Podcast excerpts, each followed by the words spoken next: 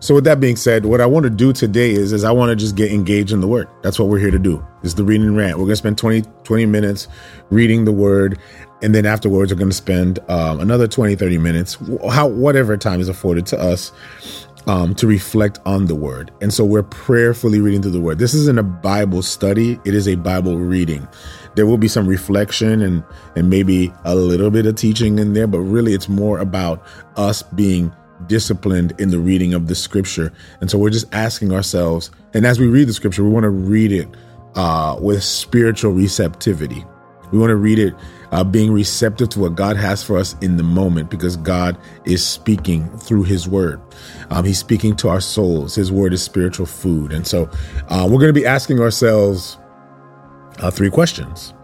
Uh, we're going to meditate, exactly. We're going to meditate on the Word. Uh, we're going to ask ourselves three questions.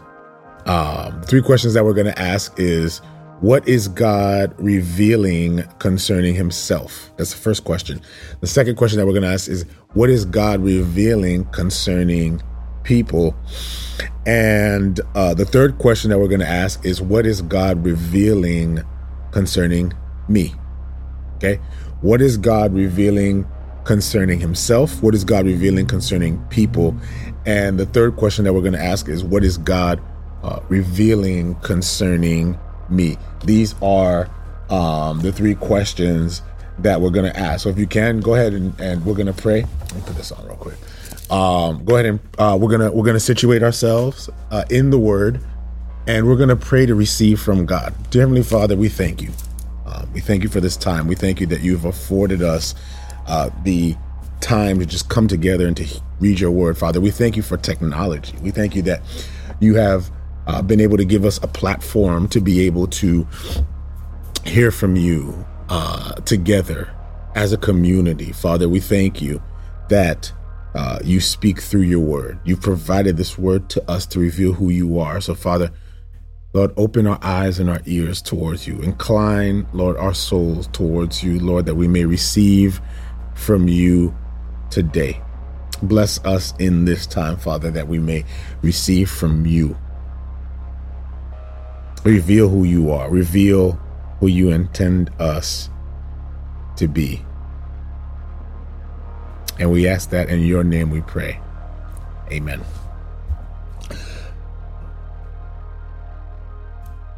Verse 1 it says, Then the Lord spoke to Moses and Aaron, saying, Take a census of the sons of Kohath from among the children of Levi by their families, by their father's house from 30 years old and above, even to 50 years old, all who enter the service to do the work in the tabernacle of meeting.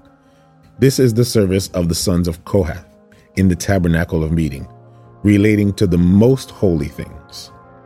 When a camp prepares to journey, Aaron and his sons shall come, and they shall take down the covering veil and cover the ark of the testimony with it.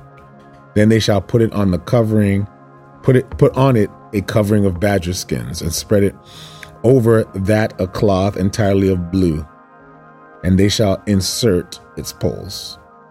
On the table of showbread they shall spread a blue cloth and put it on the dishes, the pans, the bowls, and the pitchers for pouring, and the showbread shall be on it. They shall spread over them a scarlet cloth and cover the same with a covering of badger skins, and they shall insert its poles, and they shall take a blue cloth and cover the lampstand of the light with its lamps, its wick trimmers, its trays, and all its oil vessels with which they service it. Then they shall put it put it with all its utensils in a covering of badger skins and put it on a carrying beam. Over the golden altar they shall spread a blue cloth and cover it with the covering of badger skins, and they shall insert its poles, and they shall take all the utensils of service for which they minister in the sanctuary, put them on a blue put them in a blue cloth, cover them with the covering of badger skins, and put them on a carrying beam. And they shall take away the ashes from the altar and spread a purple cloth over it. They shall put on it all its implements with which they minister there the fire pans, the forks, the shovels, the basins, and all utensils of the altar, and they shall spread on it a covering of badger skins and insert its poles. And when Aaron and his sons have finished covering the sanctuary and all its furnishings of the sanctuary, when the camp is set to go, the sons of Kohath shall come to carry them, but they shall not touch any holy thing, lest they die. These are the things in the tabernacle of meeting which the sons of Kohath are to carry. The appointed duty of Eleazar, the son of Aaron, the priest, is the oil for the light, the sweet incense, the daily grain offering, the anointing oil, the oversight of all the tabernacle and all that is in it, with the sanctuary and its furnishings. Then the Lord spoke to Moses and Aaron, saying, Do not cut off the tribe of the families of the Kohathites from among the Levites, but do this in regard to them, that they may live and not die when they approach the most holy things. Aaron and his sons shall go in and appoint each of them to the service and task and they shall go in and watch while the holy things are being covered, lest they die. Then the Lord spoke to Moses, saying, Also take a census of the sons of Gershon by the father's house, by their families, from thirty years old and above, even to fifty years old. You shall number them, all who enter to perform the service, to do the work of the tabernacle of meeting. This is the service of the families of the Gershonites. In serving and carrying, they shall carry the curtains of the tabernacle and the tabernacle of meeting with its covering, and the, the covering of badger skins that is on it, the screen for the door of the tabernacle of meeting, the screen for the door of the gate of the court, the hangings of the court which are around the tabernacle and altar and their courts, and all the furnishings for their service, and all that is made for these things, so they shall serve. Aaron and his sons shall assign all the service of the sons of the Gershonites, all their tasks and all their service, and you shall appoint to them all their tasks as their duty.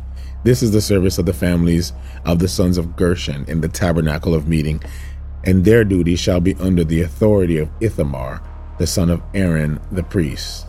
Hmm. As for the sons of Merari, they shall you shall number them by their families and by their father's house. From 30 years old and above, even to 50 years old, you shall number them, everyone who enters the service to do the work of the tabernacle of meeting.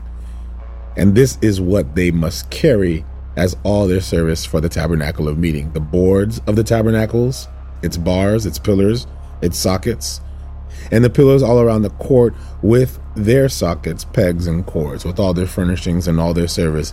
And you shall assign to each man by name the items he must carry. Hmm.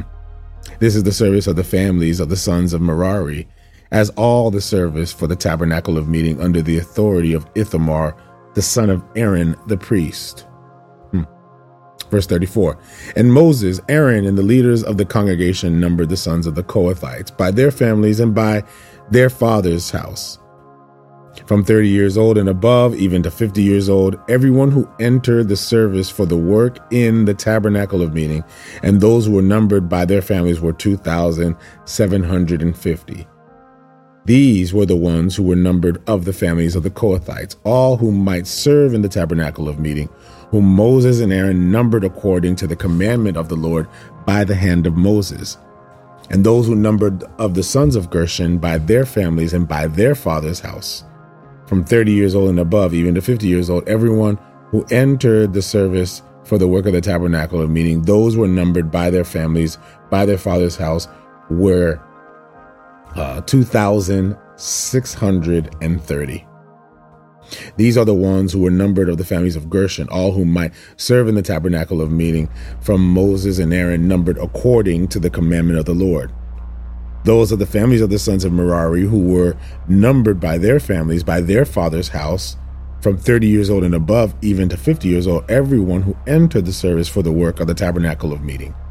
Those who were numbered by their families were 3,200.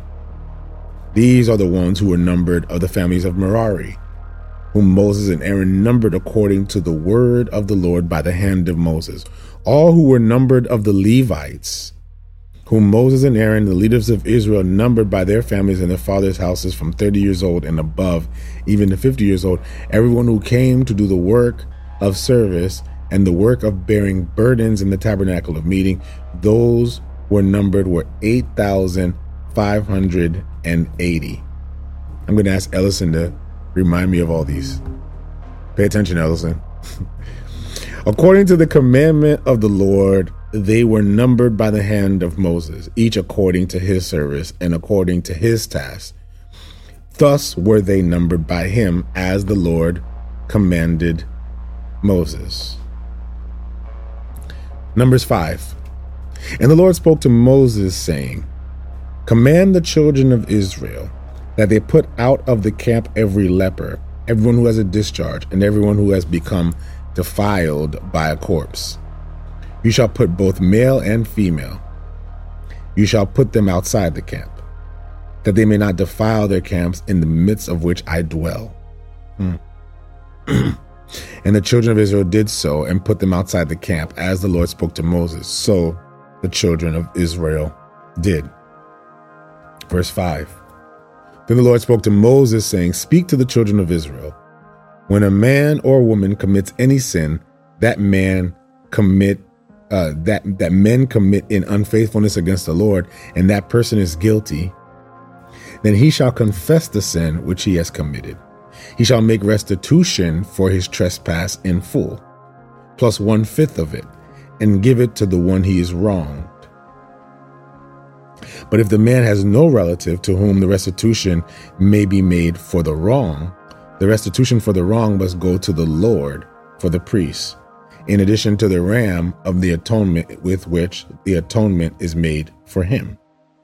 Every offering of all holy things of the children of Israel, which they bring to the priest, shall be his, and every man's most holy things shall be his. Whatever man gives the priest shall be his. Hmm. Verse 11 And the Lord spoke to Moses, saying, Speak to the children of Israel, and say to them, If any man goes astray and behaves unfaithfully toward him, and a man lies with her carnally, and it is hidden from the eyes of her husband, and it is concealed that she has defiled herself, and there was no witness against her, nor was she caught. If the spirit, if the spirit of jealousy comes upon him, and he becomes jealous of his wife, he who has defiled, he who has defiled her, sorry. If the spirit of jealousy comes before him, and he becomes jealous of his wife who has defiled herself, or if the spirit of jealousy comes upon him, and he becomes jealous of his wife, although she has not defiled herself, then the man shall be shall bring his wife to the priest. He shall bring the offering required for her, one tenth of an ephah of barley meal. He shall pour no oil on it, and put no frankincense on it, because it is a grain offering of jealousy, an offering for remembering, for bringing iniquity to remembrance. Hmm. And the priest shall bring her near, set her before the Lord. The priest shall take holy water in an earthen vessel, take some, some of the dust that is on the floor of the tabernacle, and put it in the water. And the priest shall stand the woman before the Lord, uncover the woman's head, and put the offering for remembrance in her hands, which is the grain offering of jealousy. Then the priest shall have his hand of bitter water that he brings a curse. Sorry, and the priest shall have in his hand the bitter water that brings a curse. And the priest shall put her under oath and say to the woman, If no man has lain with you, and if you have not gone astray to uncleanliness while under your husband's authority, be free from this bitter water that brings a curse. But if you have gone astray while you are under your husband's authority, and if you have defiled yourself, and some man other than your husband has lain with you, then the priest shall put the woman under the oath of the curse. And he shall say to the woman, The Lord make you a curse, and an oath among your people when the Lord makes your thigh rot and your belly swell. And may this water be causes, sorry, may this water that causes the curse go into your stomach and make your belly swell and your thigh rot. Then the woman shall say, Amen, so be it. And the priest shall write these curses in a book, and he shall scrape them off of the bitter water, off into the bitter water and he shall make the woman drink the bitter water that brings a curse. and the water that brings the curse shall enter her to become bitter. And the priest shall take the grain offering of jealousy from the woman's hand, shall wave the offering before the Lord, and bring it to the altar. And the priest shall take a handful of the offering as its memorial portion, burn it on the altar, and afterward make the woman drink the water. When he has made her drink the water, then it shall be. If she has defiled herself and behaved unfaithfully towards her husband, that the water brings a curse, that the water that brings the curse will enter her and become bitter, and her belly will swell, her thigh will rot, and the woman will become a curse among her people. But if the woman has not defiled herself and is clean, then she shall be free and may conceive children. This is the law of jealousy. When the wife, while under her husband's authority, goes astray and defiles herself, or when the spirit of jealousy comes upon a man and he becomes jealous of his wife, then he shall stand the woman before the Lord, and the priest shall execute all this law upon her. Then the man shall be free from iniquity, but the woman shall bear her guilt. Tough stuff. Number six. Number six, verse one. Then the Lord spoke to Moses, saying, Speak to the children of Israel and say to them, When either a man or a woman consecrates an offering to take the vow of a Nazarite, to separate himself to the Lord, he shall separate himself from wine and similar drink. He shall drink neither vinegar made from wine, nor vinegar made from similar drink. Neither shall he drink any grape juice, nor eat fresh grapes or raisins. All the days of his separation he shall eat nothing that is produced by the grapevine, from seed to skin. All the days of the vow of his separation, no razor shall come upon his head, until the days are fulfilled, and he has separated himself to the Lord. He shall be holy and he shall let the locks of his hair of the hair of his head grow all the days that he separates himself to the lord he shall not go near a dead body. He shall not make himself unclean even for his father or mother for his brother or sister when they die because the separation to god is on his head. All the days of his separation shall be holy to the lord. And if anyone dies very suddenly beside him, and he defiles his consecrated head, then he shall shave his head on the day of his cleansing. On the seventh day he shall shave it. Then on the eighth day he shall bring two turtle doves or two young pigeons to the priest, to the door of the tabernacle of meeting. And the priest shall offer one as sin offering and the other as a burnt offering and make atonement for him, because he has sinned in regard to the corpse. And he shall sanctify his head that same day. He shall consecrate to the Lord the days of his separation, and bring a male lamb in the first year of the trespass offering. In the former days shall be lost, because his separation is defiled. Hmm. Verse 13 Now this is the law of the Nazarite. When his days of separation are fulfilled, he shall be brought to the door of the tabernacle of meeting, and he shall present his offering to the Lord one male lamb in the first year without blemish as a burnt offering, one ewe lamb in the first year without blemish as a sin offering, one ram without blemish as a peace offering, a basket of unleavened bread, cakes of fine flour mixed with oil, unleavened wafers anointed with oil, and their grain offering with their drink offering. Then the priest shall bring them before the Lord and offer his sin offering and his burnt offering, and he shall offer the ram as a sacrifice of peace offering to the Lord with the basket of unleavened bread.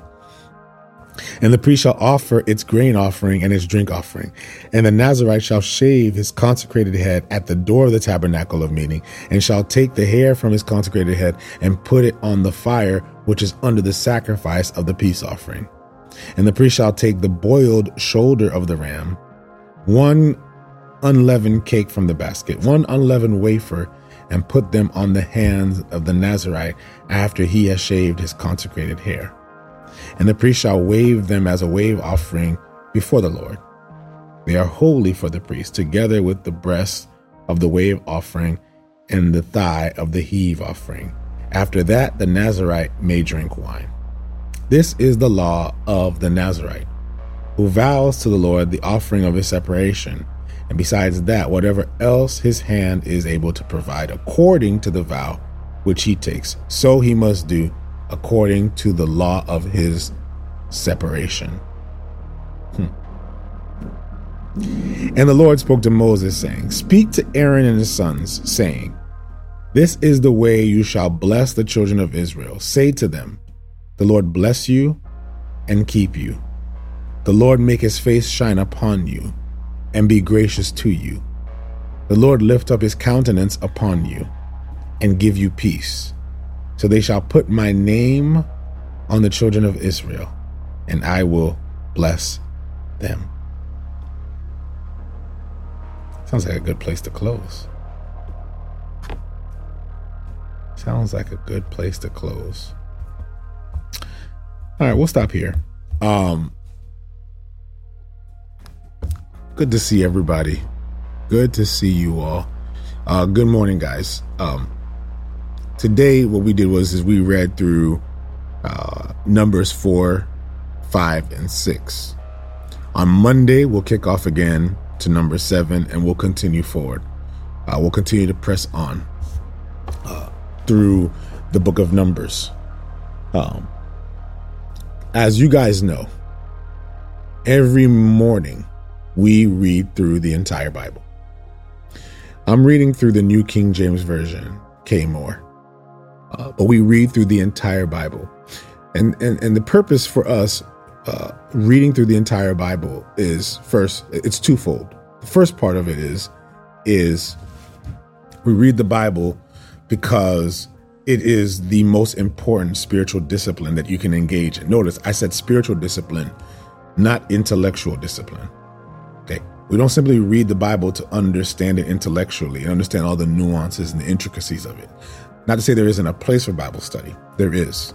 There is absolutely a place for Bible study. Um, but that's not the primary activity. Okay. Our primary acti- activity when we read the word is to hear from God. Is to, is to seek for God to speak to us through the reading of the word. That's the first part. The second part is slightly intellectual in nature in the sense that for many believers, the reason why we fall into false teaching, the reason why we get misled is because we don't read it. We only take that 30 minute sermon that we get every Sunday and the little sliver of scripture and unfortunately, that's all we get. And so we don't get the full story, the full narrative, the, the big picture of the scripture. And it's unfortunate because a lot of us, we get lost in the sauce. We get lost in the teaching. Sometimes there's things that don't connect. And the reason why they don't connect is because we don't read the whole thing. And so for me, I believe the most powerful thing any believer can do is to actually read the scriptures for themselves. I'm here to empower you. That's all I'm here to do. I'm here to empower you because as you read the word, let me tell you something. As you read the word, it transforms your heart and it empowers you in a way that allows you not just to hear from God in every dimension of your life, but it strengthens you in how you go about navigating through your life as a disciple of Jesus Christ. Um, this is not, we're not here to enculture anyone. We're here to simply say, read the word. And so that's why I'm here. I'm here to read it with you. We've read through the entire New Testament together. And I and this is other thing I believe is that as you read the whole Bible, you begin to things begin to connect. You begin to see things from a broad perspective. Um, I was in a uh, seminar with a group of preachers, and in that seminar, uh, one of the uh, seminarians who came up there to speak said that the unfortunate reality, and I actually agree with him on this, he said, the unfortunate reality is most Christians, the only Bible they get is the Bible that they read on Sunday when the preacher preaches. And maybe during the week, they do a Bible study with a group on that same section of scripture.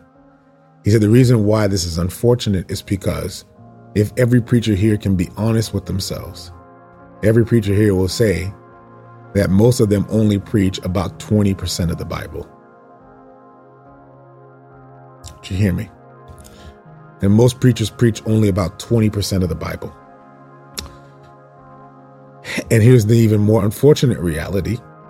The more unfortunate reality is that after 10 years, most preachers still preach only about 20% of the Bible.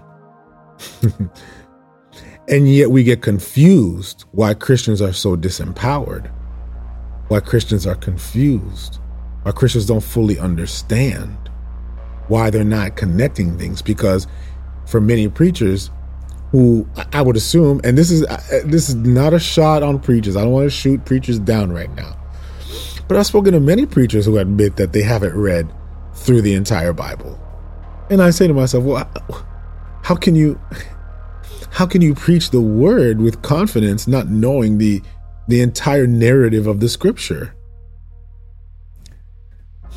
I agree with that. There are a lot of people who just don't understand it, and so. Um, one of the I'm just sharing this as we before I get into um, numbers real quick. I'm sharing this because this is just the grace of God in my life. When I came to faith in Jesus Christ, when I said I'm going to take my faith in Jesus seriously, I opened the Bible for myself and I just began to read it. I just began to read it. That was it. I just started reading through the Bible. And it was the grace of God that led me to persist. It was the grace of God that, that allowed me to persist because most of what I was reading, I could not understand. I was actually confused. I was like, what, what, what am I reading right now? What, what is this about? I don't even understand it. The first book I read for myself as I read through was the book of Romans. If you, if I could go back, I, sometimes I think back at the Isaac that read maybe it's what, like 12 years ago now. Um, who read the scriptures for the first time for himself, and he was reading through uh, Romans, and he was going, "What does this really mean?" Like I was so confused, and yet I read it, and I kept reading, and after Romans. I read Galatians, Ephesians, Philippians, Colossians. I just read it and I didn't know what I was reading, but something powerful began to happen. Something incredibly powerful began to happen because I began to see who God was in the scripture, not by what somebody told me about who God was.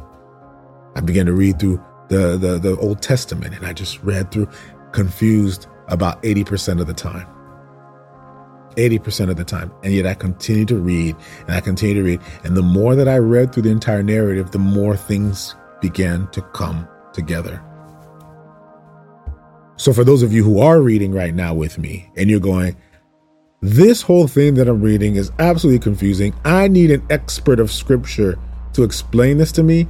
It's great for an expert of scripture to explain it to you, but what if I told you that they're experts of scripture who don't even believe in the scripture that they read? They're experts of scripture who don't even understand the scripture in its totality. So all I'm saying to you is is we've got to back away from simply depending on the spiritual experts and the spiritual professionals and to seek to develop a relationship with God ourselves. And that's why I'm here. I'm sorry. I had to make sure I put all that out. This is the read and rant. We read for 20 minutes and I rant for the other period of time. So you're going to have to endure my rant for a moment. But I, I, I can't emphasize this enough that if you're waiting for an expert of the Bible to make you into a disciple of Jesus Christ, I'm sorry, it's not going to happen. When I studied theology, uh, I studied theology at a fairly liberal university, but I studied theology, and and and and I, and I was studying by the grace of God with the PhD, the doctoral students, and even the doctoral students who were there. Some of them professed to me in private that they were atheists. They just loved the intellectual exercise of the scripture. There were those among them who were agnostic, still working through their faith. There were those who were among them who said, I'm getting a PhD, but I haven't really fully read through John. I need to do that. And I said to myself, So then what have you been studying all this time? Well, they've been studying the theologians and the thinkers but they didn't study the scriptures to hear from God. And that's why we're here. Ellison, I didn't just read the Ten Commandments. The Ten Commandments were two books ago. Okay. So the Ten Commandments were in Exodus. Um, so I didn't read the Ten Commandments. What I read was Numbers, the book of Numbers. And so I, am all, all this is to say, guys, is read for yourself. Read for yourself. Don't wait for a preacher to tell you what the Bible says. Why don't you just read it? And so that's what we're doing. We're just reading and we're reflecting and we're spending time ruminating over the scripture. And we're going to, and we're asking these three questions. What is God revealing concerning himself? What is God revealing concerning people? And what is God revealing, convicting me concerning me? Background. We've read through Genesis, Exodus, Leviticus, and now we're in Numbers. Numbers is the fourth book of the Old Testament and it's the fourth book of the first five books, which we call the Pentateuch. Pentateuch. Five books Genesis, Exodus, Leviticus, Numbers, and Deuteronomy. Okay? Um, this is a story. So no, there are many people that read this as a law. You're reading it wrong. You read read Genesis, Exodus, Leviticus, Numbers, and Deuteronomy as a story, not a law because the law was not written to you, the law was written to the children of Israel. We're seeing a story of a family of God and a nation of people who are being called to reconcile all men. They were the chosen people of God to be the nation of priests that would show the world and all of humanity what God is like. Okay? To show humanity what God is like. And so it wasn't written directly to us, but it was written for us. And we're going to learn more and more why it was written for us. But right now, we read it through the narrative, the story. There's a story being written here.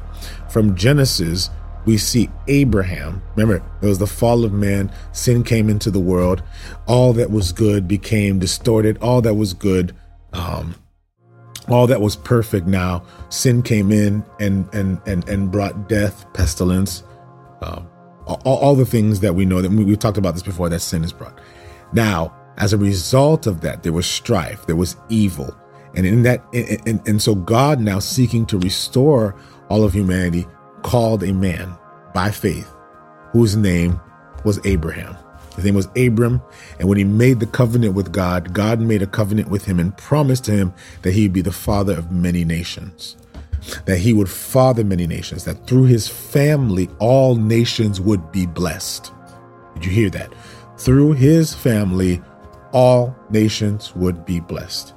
Abraham, by covenant, begets Isaac. Isaac begets Jacob. Jacob's name is changed to Israel. Israel has 12 sons. These 12 sons grow into a family, and that family moved to Egypt. And that's how Genesis ends. The family moves to Egypt, and in Egypt, they spent too much time, centuries there. They spent their centuries in Egypt, and they went from becoming a family to becoming a nation of people. By the fear of the Egyptians, they were they were brought into bondage, and as a consequence, Moses was chosen among them to lead them out of Egypt. The book of Exodus is the narrative of now them leaving Egypt and to enter into the wilderness to go to the land that they were initially there, that was promised to them, the land flowing with milk and honey. Now, they go and as they as they as they as they journey through the wilderness, God makes a covenant with them at Mount Sinai. Okay? God makes a covenant with them at Mount Sinai. A covenant is simply a contract. That's all it is. God makes a deal with them to bring back the promise that he gave to Abraham, to reinstitute it. And then with that covenant came the law. I have to make sure we have to, because here, here's what happens. There's a lot of Christians. I know this, this is this is almost sounding like a Bible study, but stay with me because I, I want to get to my point. Um, there's a lot of Christians who conflate covenant with law. The covenant is not the law. The law and the covenant are not the same thing. Okay? Covenant is a deal, it's a contract, it's an agreement. The law is the consequence that came with that agreement. When they made the agreement with God, the children of Israel, when they made the agreement with God to be the people that God had called them to be, to be the nation of priests, he gave them a law that instructed them as to how to do it. Did you hear that? Did you hear that? The covenant is the agreement, the law is how they fulfill that agreement. And so the law now was given to them to shape them into becoming the people that they had agreed to God to become. And, and so that's how, and so Exodus is a story of how they, how they, how, how this law is being instituted through the covenant that they made with at Mount Sinai. But the scriptures end with them at Mount Sinai in Exodus. Exodus ends. So they started in Egypt, they end at Mount Sinai in Exodus. They end with God being present, but with them not being in relationship. How do we know that? Because at the end of Exodus, Moses cannot enter into the tabernacle. No one can enter into the presence of God.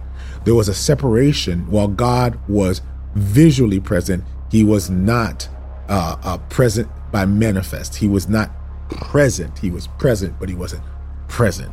And so, because he wasn't present now, we get into Leviticus. And what Leviticus does is Leviticus is the story and it's the law being instituted that God brings into the package to instruct them about how they can now enter back into the presence of God. I have to say all of that so people can understand that the 10 commandments when when Ellison was asking that earlier, the 10 commandments was not written to you. It wasn't written to Christians. The 10 commandments is not a book of rules for us so that we can be um, good Christians. That's not what it is. And when people read the law or they read, when they read the law, they read the law as if it's a book of rules for us to be good Christians. Wrong. It is not. Okay? It is not. The, the, the, the, the Torah, the Pentateuch, it was written to instruct the chosen people of God about how they ought to be to bring the presence of God to earth for all nations. And so he called them to be separate. Be holy, for I am holy. Be separate, for I am separate. This is not about Christians. This was about the children of Israel. And so now, because they've shown that they fail, because they continually failed, and because they continually failed, God came with a law that would allow unholy, unrighteous, imperfect people to be in his presence. That through their continual failure, there was a way back in, and it was through the sacrifice.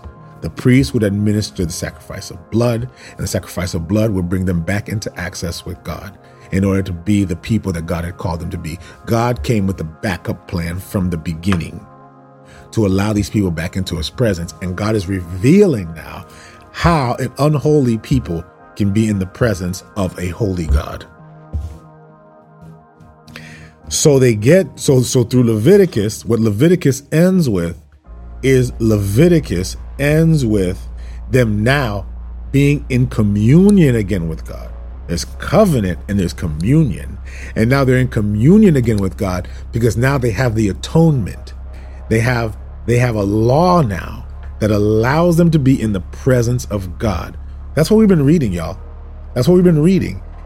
Now that they're at Mount Sinai, and now that they have a law that brings the presence, they're now going to navigate through the wilderness to go to the land that was promised. Now they can get up and move because now they have a way to, to maintain and to administrate the presence of God.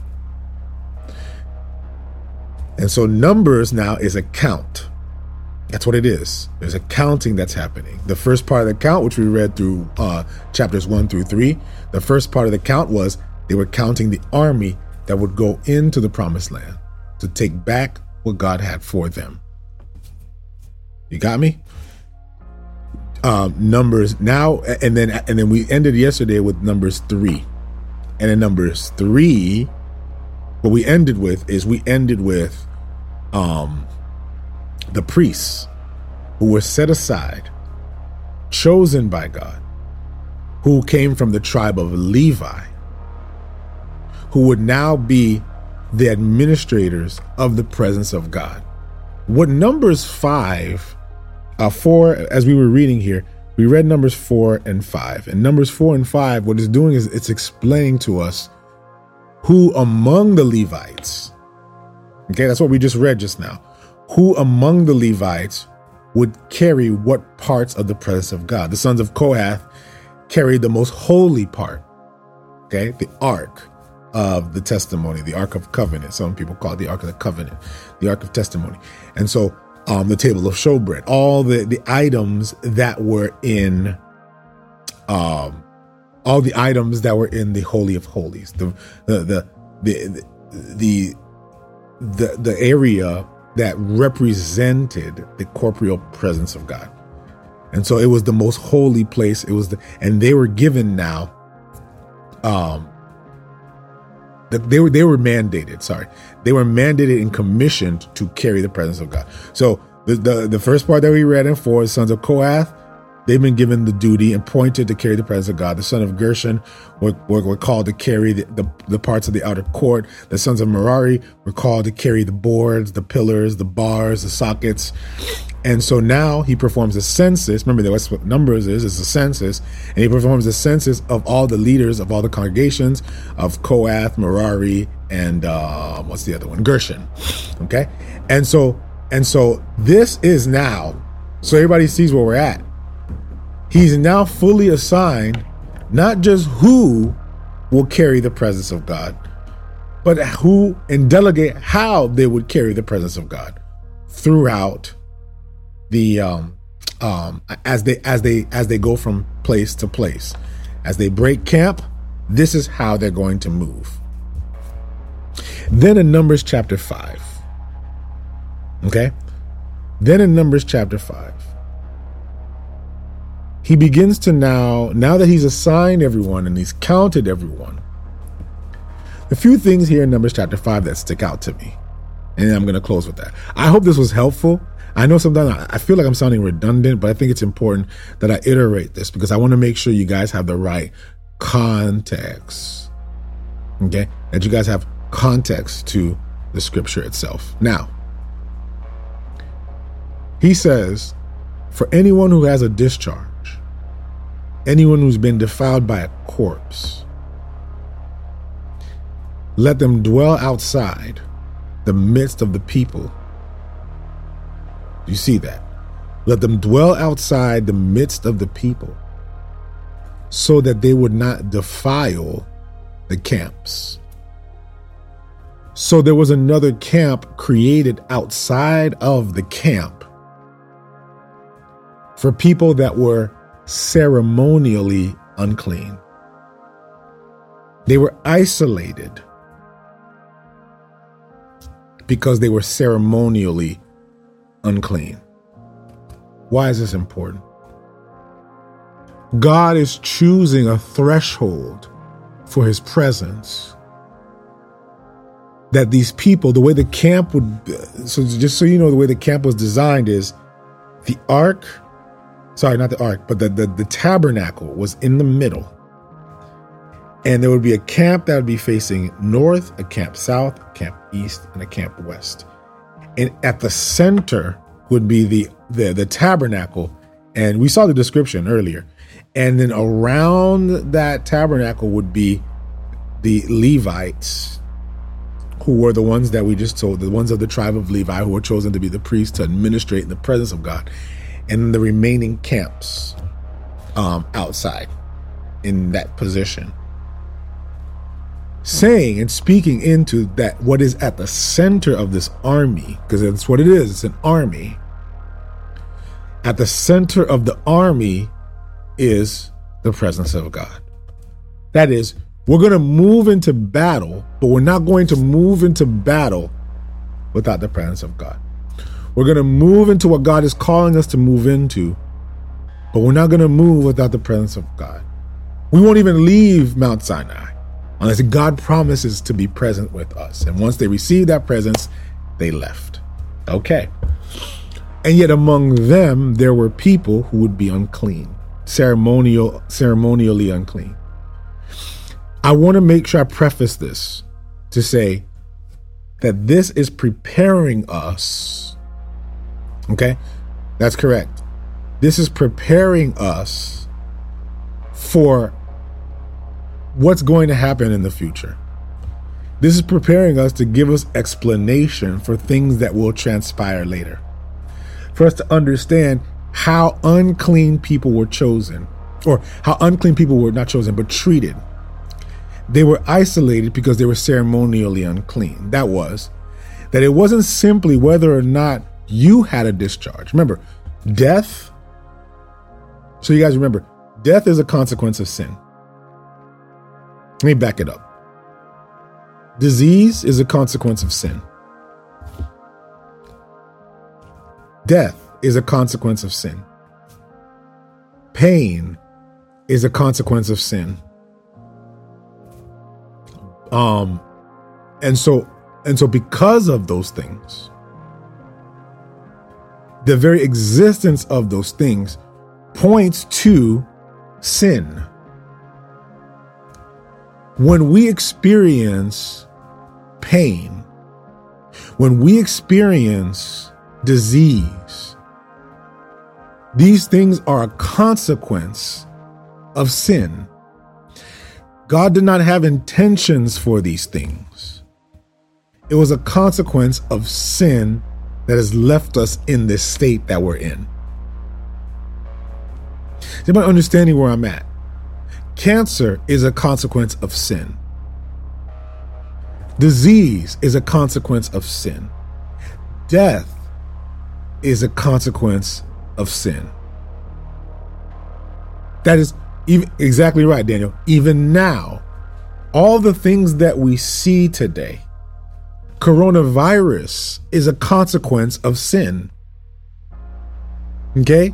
Pandemics are a consequence of sin. Sin brought these things into the world. Sin caused these things to happen. Short answer to that if you're sick, it is because of sin. Now, when I say it's because of sin, understand it's not because you sinned. It can be because you sinned. But if you're experiencing sickness, it's because of sin. I just had coronavirus. It's the consequence of sin. When a woman gives birth in pain, it's because of sin. All these things are a consequence of sin. It's not because she sinned, it's because of sin. And I know I, I don't want to like veer off too far from what we're talking about here because I, I want to get to my point. But it's important for us now because I hope what I'm doing now is is I'm beginning to break you away from legalistic thinking. For what you guys, what I hope you guys are beginning to see is all these commandments that you see in the Torah. These are not laws that you must follow to be good Christians.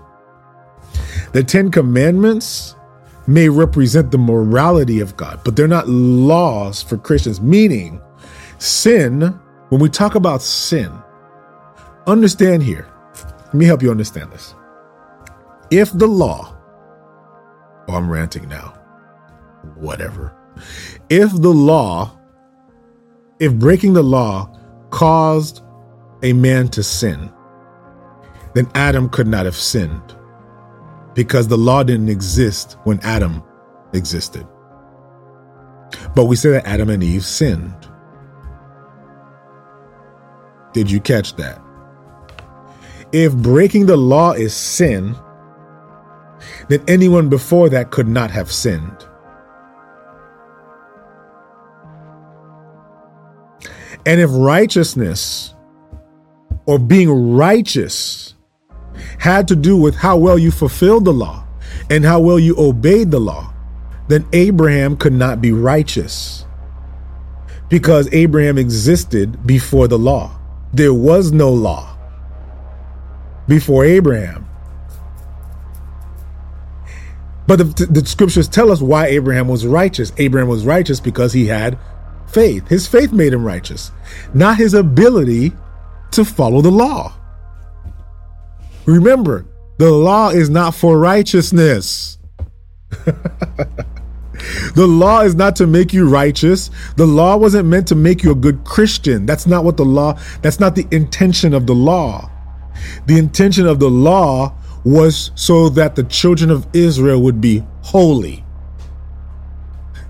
Why? And what does it mean to be holy? Notice, holiness is not righteousness.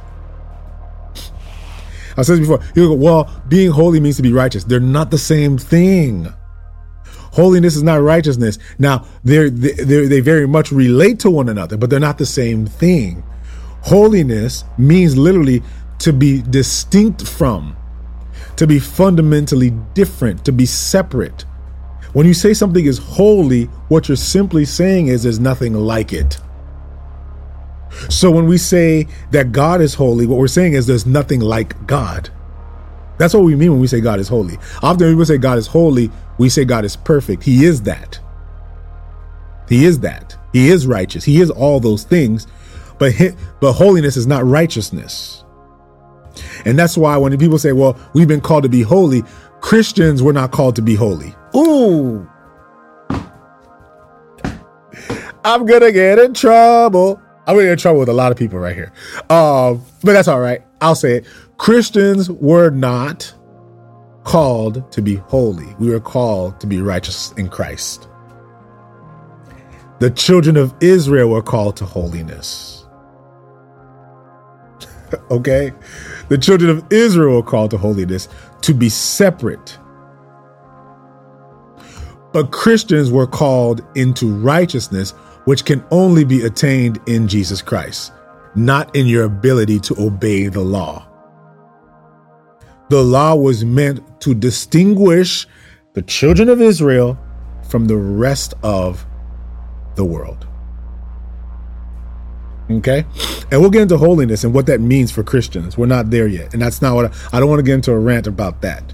But when people speak about holiness, they speak about it about how well you fulfill or you obey the law. Holiness has nothing to do with that because the law was fulfilled in Jesus Christ. So, that being said, then, that our um what was I saying?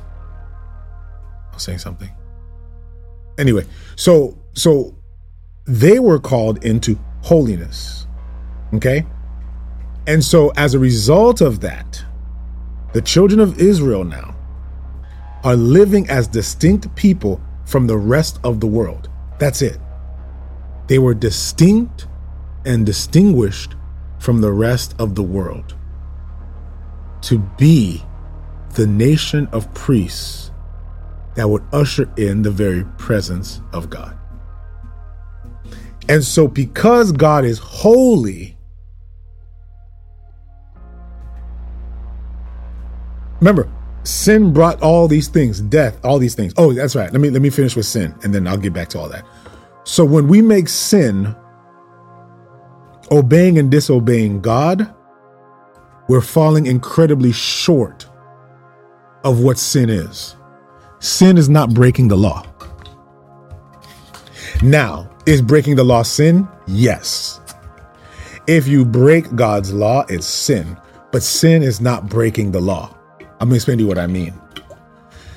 You can obey God and sin doing it. You can do the Ten Commandments and obey them well and sin doing it. You can do good things and sin doing it. you can feed the hungry and sin doing it.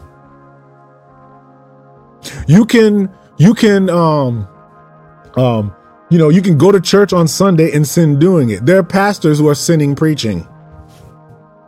You can sin preaching.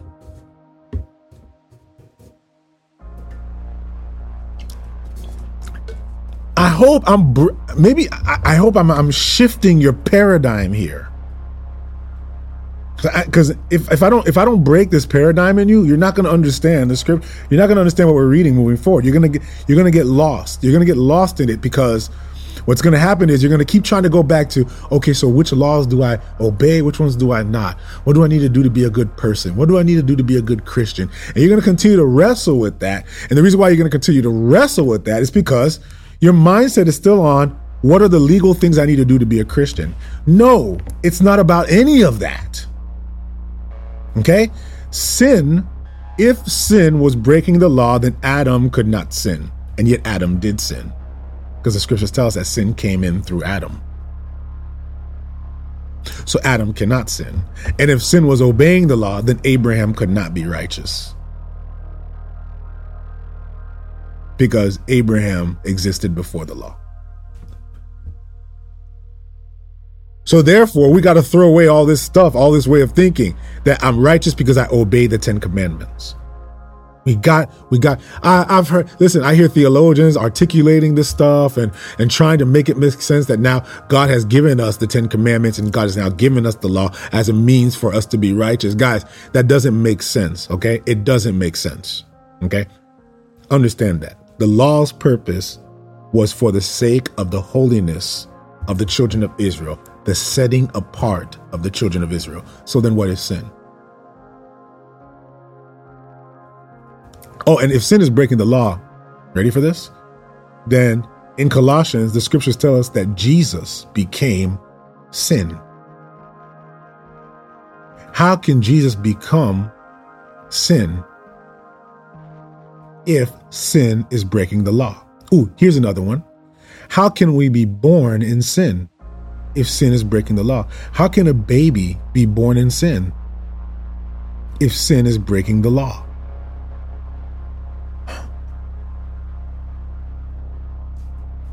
Did you hear me, family?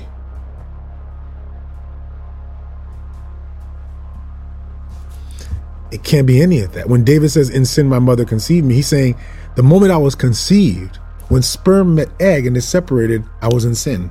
How can you be in sin when you haven't even broken a law yet? I hope I'm, I'm I hope I'm tearing down that whole you might have a shelf of a way of thinking about Christians or that Christians like to think about themselves, about sin. Guys, I'm trying to throw that shelf away. It's not a following or an adhering to a law. That's not what it is. The law's intention was for the holiness of the children of Israel. So then, what is sin? Sin, if I were to put it into the simplest terms, is the egregious act of taking your own agenda over God's. That's it. It's an intention of your heart. When your heart wants what it wants over what God wants, that is sin. So when you feed the poor, but you do it so that people can think you're a good person, that's sin. when you seek your own pleasure over at the expense of someone else's pain. That's sin. When you're selfish and think of yourself, that's sin. That's why we know there's sin in children, because one of the first things that children learn is mine. Me, mine. Give me. Mine. That's how you know a child is born in sin. Adam's sin was not breaking a law. Adam's sin, it's not a sin to eat a fruit, it's a sin to disobey and to go against God's will. Sin is about the is about the reality that mankind wants to seek his will over God's, to rule over God, and not to rule under God. And that's why salvation cannot be attained through your agenda. Salvation can only be attained under the lordship of Jesus Christ. Salvation is actually self sacrifice, of giving up of yourself. So if you're looking for the rules to sin, I always find it funny. Oh man, I'm ranting.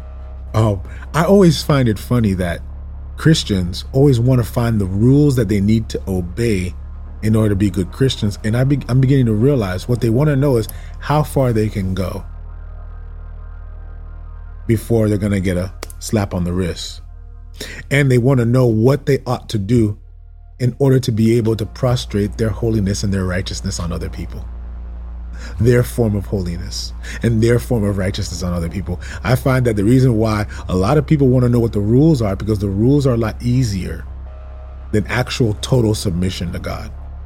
Give me the rules I need to follow so that I can work my own agenda through them. Give me the rules I need to follow so I can find the loopholes. And that's why there are many Christians who follow the law but don't know Christ. You know, there are those who can obey the Ten Commandments better than everybody else, and they're the ones who are going to end up not knowing God. Sin is not about the rules, sin is not about the law, it's about the posture of your heart. It is about the posture of your heart. And that's why people get really, really uncomfortable. I find that it's actually cultural Christians that get very, very uncomfortable when I tell them you need to throw the entire Old Testament away if you're trying to obey it to become righteous. Like, like I tell people all they go, they go, uh, Pastor, you're giving people permission to sin. No, I'm actually asking them to do something even harder. I'm asking them to give their lives to Christ. You know, giving your life to Jesus is a lot harder than following the rules.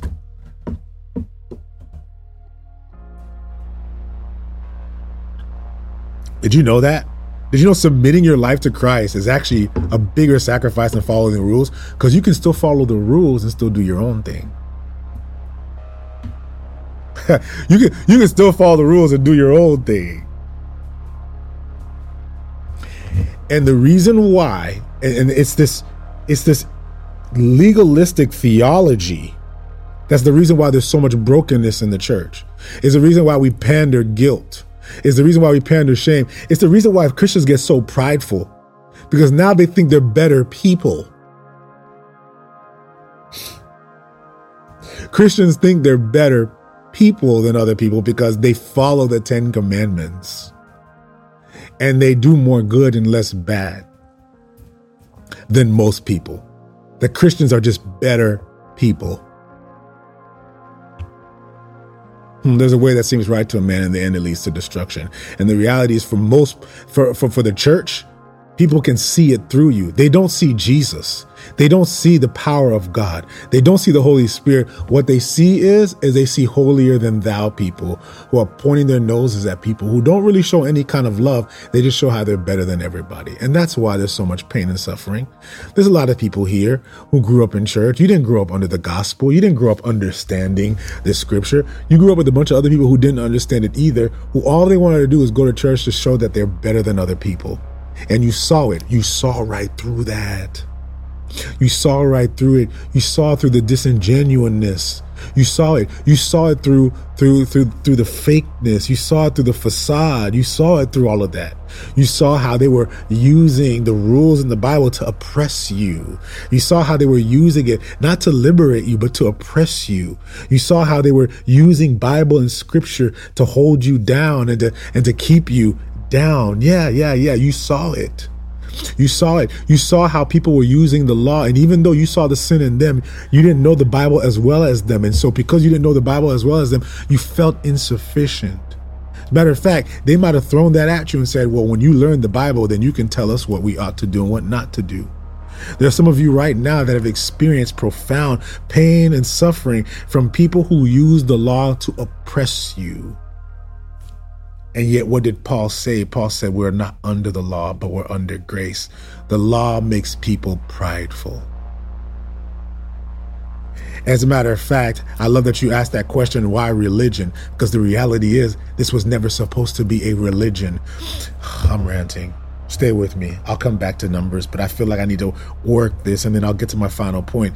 Um, um, I, I've always said this that Christianity has become a religion. But Christianity was never a thing in the Bible.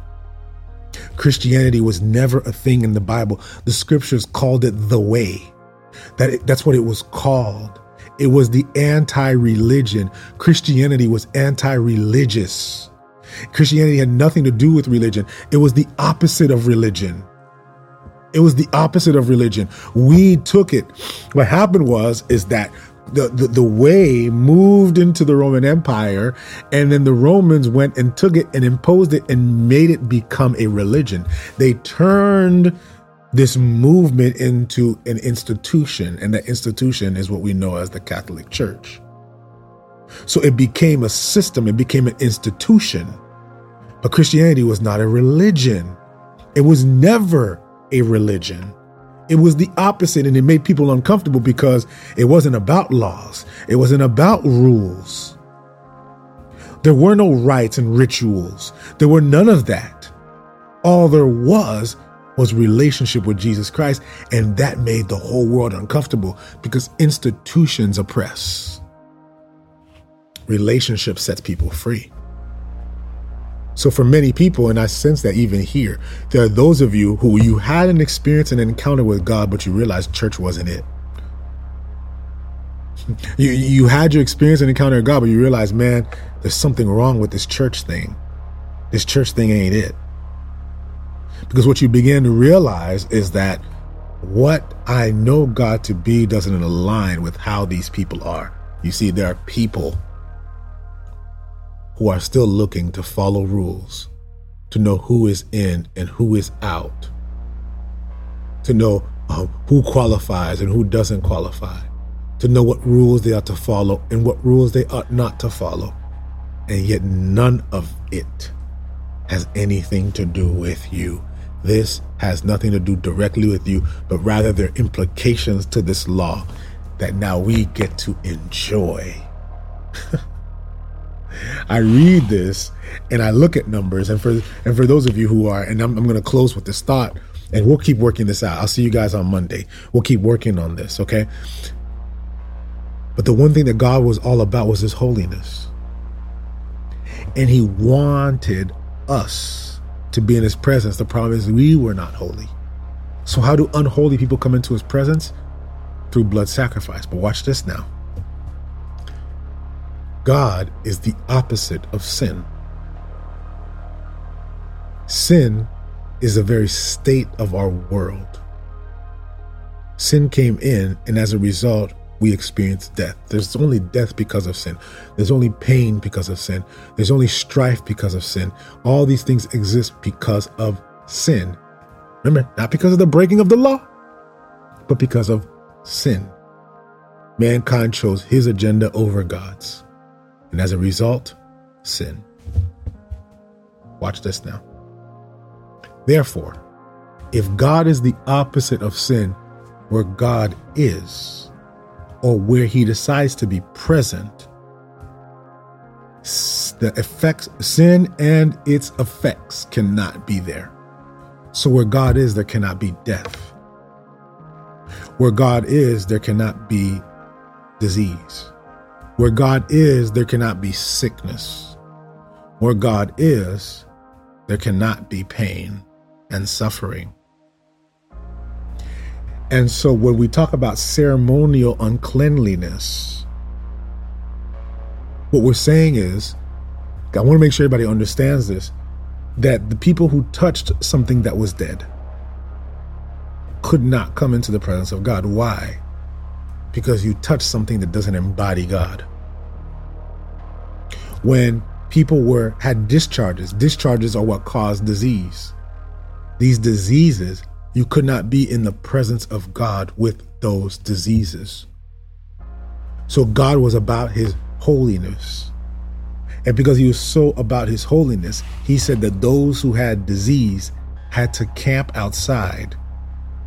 He created a camp for them that after exactly right, a period of seven days, they would get checked to see whether or not they still had those discharges and those illnesses. If they still did, then they had to go back again.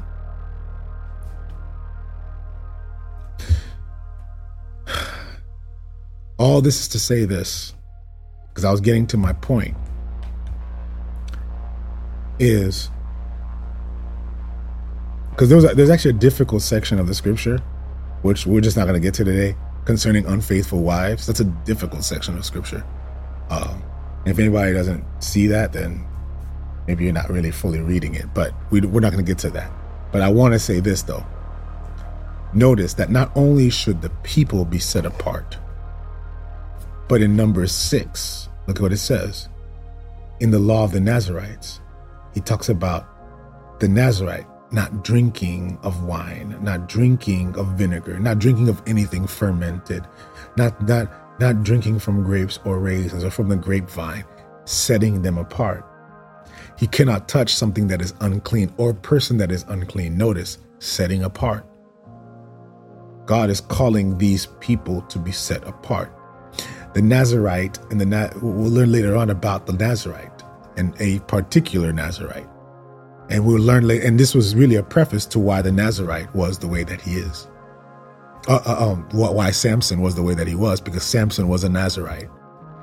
And why he couldn't do certain things, and why certain things were egregious to him. So this was just insight into that. But this is all to say this, family that God calls us into relationship with Him. He didn't call us to compliance, He called us to relationship.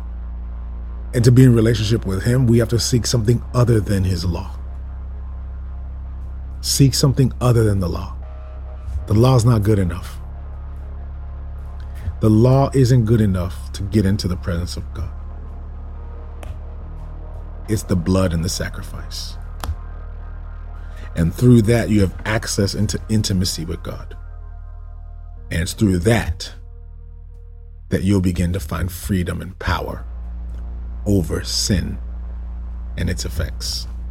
Father, I thank you for this time. I thank you for blessing us. Father, I thank you for uh, each and every person who's here in this moment, Lord. I Lord, even as I'm as I'm speaking to you and I'm praying for you, there's a whole bunch of folk who are here right now who have gone through incredible, incredible pain from the church. There's a whole bunch of people who are in this chat right now who have been oppressed and have been profoundly hurt by the church, who have been emotionally abused by the church, who have been demonized by the church, ostracized by the church.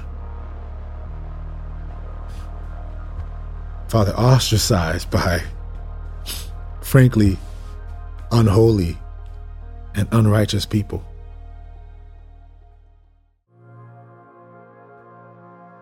Father, I pray in this moment that you'd bring healing to each person here, Father. I pray that you would, Lord, release that pain. Lord, to reinvite them to revisit what you intend your relationship with them to be. Father, I ask right now but for every person that has been taken advantage of hmm, by the church, who have been told that they were not worthy of the love of God, who've been rejected by the church. I'm I'm just feeling an incredible weight here in that.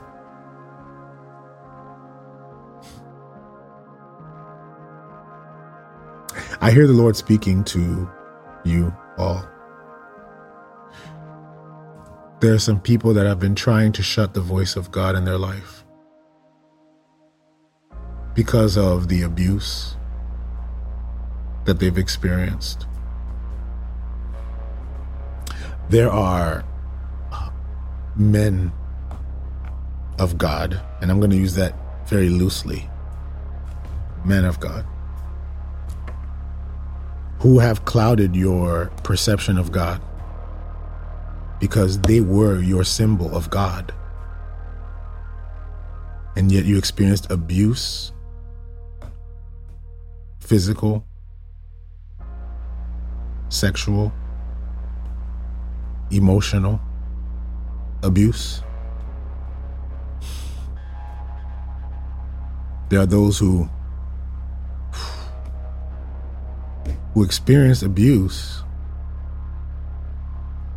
and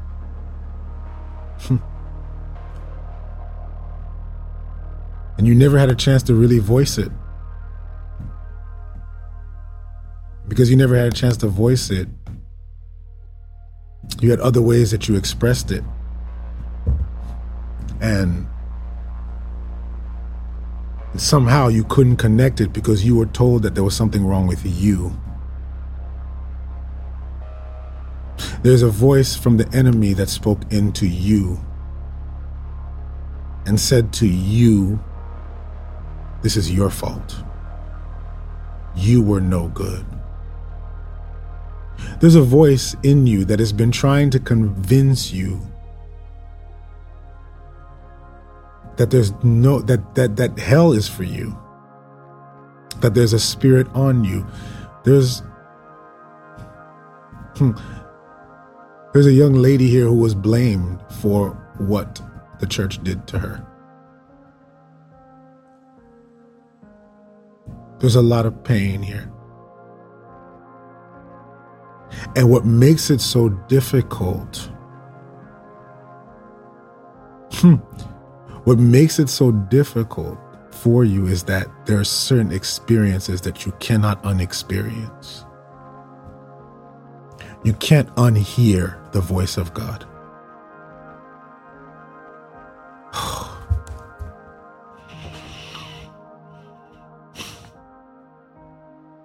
You can't unhear the voice of God. You can't unexperience the embrace of God. You cannot erase what has happened to you.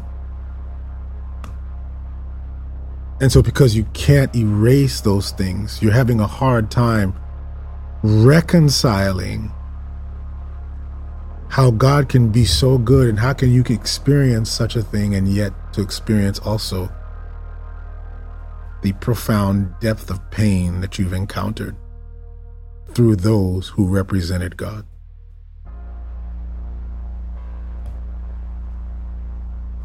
Some who have unexpressed abuse. And you cannot unexperience it. I understand why you can't trust the church.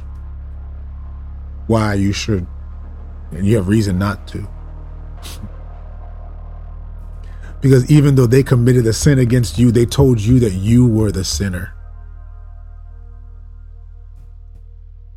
They told you that you were the one that was in the wrong. You shouldn't have been there. You shouldn't have done that. This is your fault. There's a spirit on you. There's some people that have been told that they just have a spirit on them. Lies how much pain and deception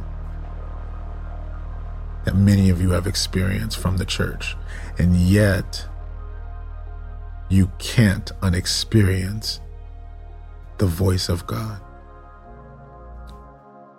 Tracy, if only they knew. If only they knew. And I can understand why you would never, and you've told yourself, I will never ever go back. But I hear the Lord saying, I've spoken to you. I, I just, I hear the Lord saying, I've, you, you know, I've spoken to you. You see, you should not put trust in any kind of man or any person or any individual, but trust in me. Today is your day of freedom because today, all the sins that they said that you committed and who you were, ah, they said the way you dressed and the stuff that you put on, and they made you into a harlot.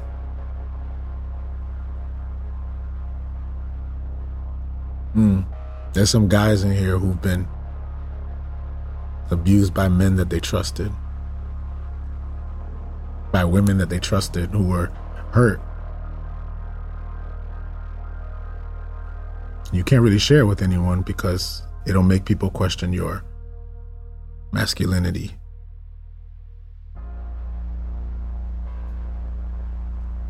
Hmm. And so in your mind, there was something wrong with Jesus, but nothing was ever wrong with Jesus. Something was wrong with the person who represented him.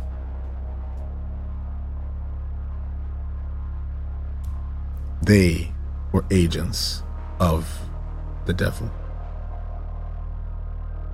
Because they never represented God. They represented their own agendas and their own kingdoms, using the Bible as an oppressive force.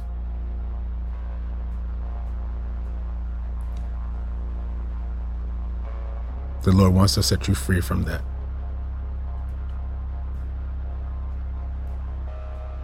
He wants to set you free from that. I'm not telling you to go back to that church or go back to a church. The Lord's going to lead you where you need to go. But what the Lord wants is He wants you to open your heart again to Him. um, I want to reinvite you to hear from God and just simply read His Word for yourself.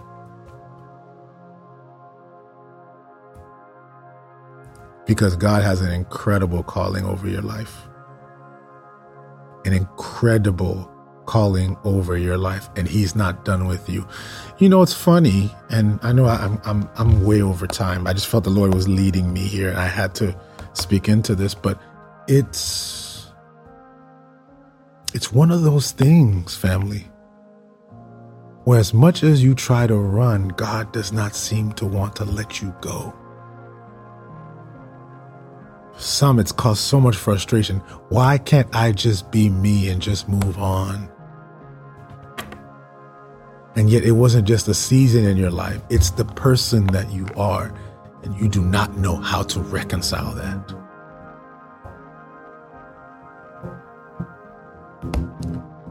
The one thing that you cannot undo is God's calling over your life. You can screw it up over and over again. You can you can you know, be in as many inappropriate relationships as you like over and over again. You can do all of that. You can run as much as you want. You can try to discredit yourself.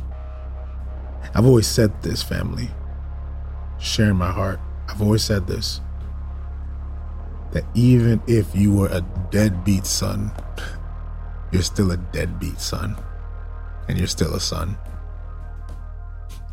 The last name can't change on you. When God puts his name on you, it can't change. But he doesn't want you out there. He wants you back in his house. He wants you back in his presence. And back in his house, I'm not saying you need to go back to a church. Get to know him first. Then you'll know who to be with when you know him. Because nobody from here on out is going to be your God. And what God is saying to you is, is the mistake that was made by your parents and the mistake that was made by you was you made a pastor a God. You made a minister a God. You made an apostle a God. You made a prophet a God. You served them.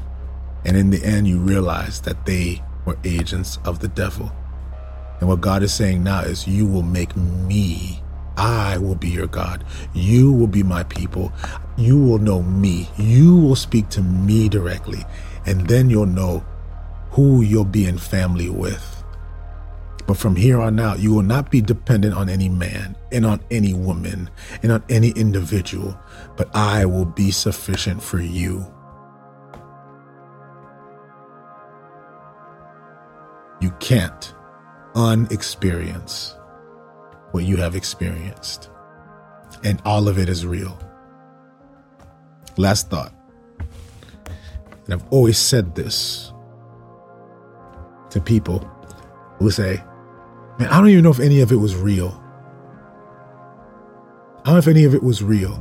That's just your way of trying to move forward because you cannot reconcile how a person of God through a community of God can can can render that much pain and that much evil and suffering. You just don't know how to do that. You don't know how to reconcile that. And here's what I say to people like that I say, then it's either one of two things. Either you are legally insane or God is real. You ever been backed in a corner, family, where either you're crazy or God is real? It can't be, it, it, it's either one or the other. Did you hear me? It's either one or the other. Make a decision and say, no, it was God. And because it was God, I need I need to get back with him. I need to get in I need I need to revisit all of this. I need to read the scripture differently. I need to to to get it right this time, not simply trust what what some some some dude is saying about God or some lady is saying about God, but to actually read it and go, "Wow, now I see what God wants for me." I'm inviting you on that journey. That's it. I'm just inviting you on that journey. But I believe that if you're already there, all God wants you to do is shut it all out and just focus on Him. I love you, fam. I love every one of you. And I know, and I know there's healing for you. I know there's healing for you. You're just now, you're going to read this differently because you're not going to read it and go, I need a pastor or minister to tell me what it says. I'm going to read it and go, God, I want to hear from you. Because the one thing I can't run away from is what I've encountered with you the visions, the dreams, the I've been filled with your spirit. There are those who've spoken in tongues. Some of you have experienced them in a powerful way. And and man, it's hard to move away from that because either you were crazy or God is real. I love all of you. And I truly believe this that God is doing something. I believe lives are being changed this year. 2021 is going to be a year of profound deliverance in your life. You're going to finally have an encounter with God in a way that is pure, in a way that is um, liberating. You're going to have an encounter with God in a way that's going to transform your life from here on out. And maybe that's what God's been waiting for you. I love all of y'all. And I just know it's going to happen. God bless you guys. God bless you guys. But God is doing it. He's doing it. He's doing it, Brina, and he's doing it, Mama Holly. He's doing it. He's healing your heart. He's healing your soul. He's healing your mind. He's removing you from regret. He's removing all those things from you. There was nothing wrong with you. God wants to restore you God bless you guys. Love y'all. See y'all Monday.